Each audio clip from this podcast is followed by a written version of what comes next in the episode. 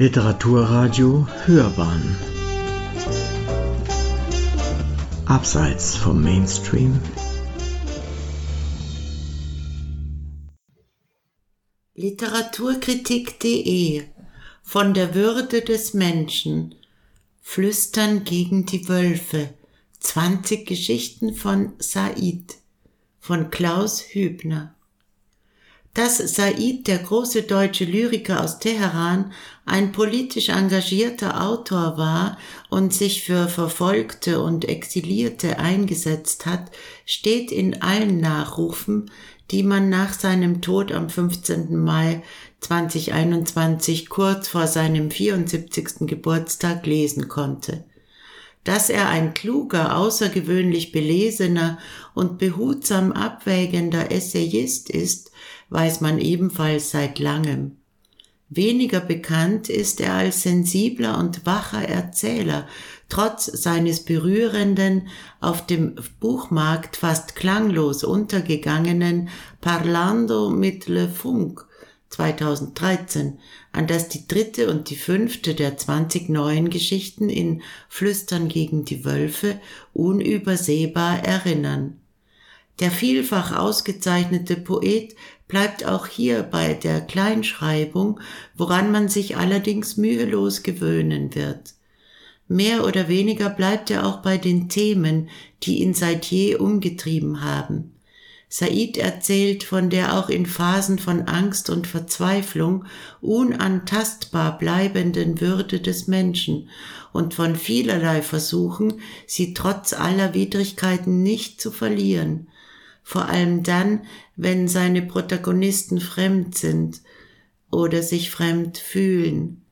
Er erzählt von Außenseitern und Träumern, von Verfolgung und Verrat und von der Einsamkeit, manchmal durchbrochen von Gesten der Freundschaft und Solidarität, manchmal berührt und gemildert durch intensive Momente der Liebe. Ernste, eher melancholische Prosa, ja gewiss, aber nicht nur. Ob er nicht die Absicht habe, wieder einmal nach Teheran zu fahren, fragt die Frau dort auf dem Parkett den Ich-Erzähler, und der antwortet ihr, unter zwei Bedingungen nie, als Tourist nicht und nicht als Besiegter. Sie sprechen über Teheran, was bei Said weit mehr ist als nur der Name der iranischen Hauptstadt, und sie kommen sich näher, bis sie eines Tages sagte, dass sie für das Amt arbeite. Der Spitzel sitzt in meiner Küche nach einer Nacht voller Küsse. Und schon ist aus einer ergreifenden Liebesgeschichte eine kalte, einsam machende Geheimdienstgeschichte geworden. Auch der längste Text des Bandes, die anrührende, den schleichenden Verlust von Heimat umkreisende Erzählung, eine schwarze Murmel, kommt ohne Geheimdienst nicht aus.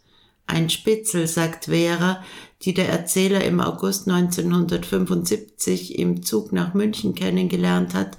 Ein Spitzel ist jemand, der seine Geliebte verrät, um dem Staat treu zu bleiben. Solche Spitzel gab und gibt es in der Epoche des Schah ebenso wie in der Islamischen Republik und immer wieder werfen sie ihre Schatten auf das Leben der Exilierten. Und gelegentlich mehr als nur das, wie ein Nachmittag voller Licht vor Augen führt, eine knappe Prosaskizze über die Willkür und Praxis des Killens. Die politisch gewollte Ohnmacht und Einsamkeit des Einzelnen grundiert die dem Band seinen Titel gebende Erzählung einer Flucht, in der die Wölfe, gegen die nur das Flüstern hilft, eine tragende Rolle spielen.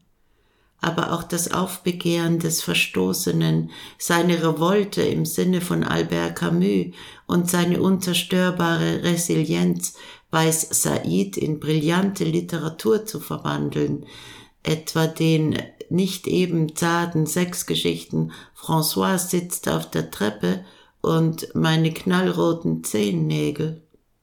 Harte Kost manchmal ganz bestimmt, aber eben nur manchmal, denn dass auch Zärtlichkeit, Liebesschmerz und Trauer in diesem Buch ihren angemessenen sprachlichen Ausdruck finden, zeigt ihren Verfasser einmal mehr als glühenden und hochsensiblen, trotz allem Humanisten, dem, siehe Tod eines Legalisten, die Würde des Menschen unantastbar blieb vor den großen, wahrscheinlich ewigen Themen des Menschseins nicht zurückschreckende, ästhetisch fein geschliffene und die Seele anrührende Geschichte aus München-Giesing, die in jeder Hinsicht auf der Höhe der Zeit.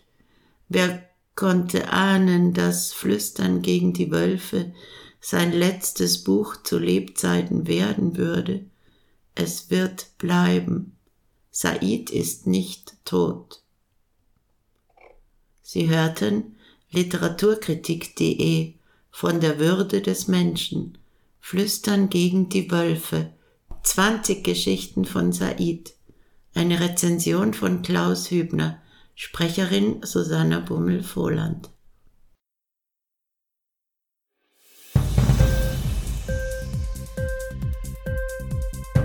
Hat dir die Sendung gefallen? Literatur pur, ja, das sind wir natürlich auch als Podcast. Hier kannst du unsere Podcasts hören. Anchor, Spotify, Apple Podcast, iTunes, Google Podcasts, radio.de und viele andere mehr.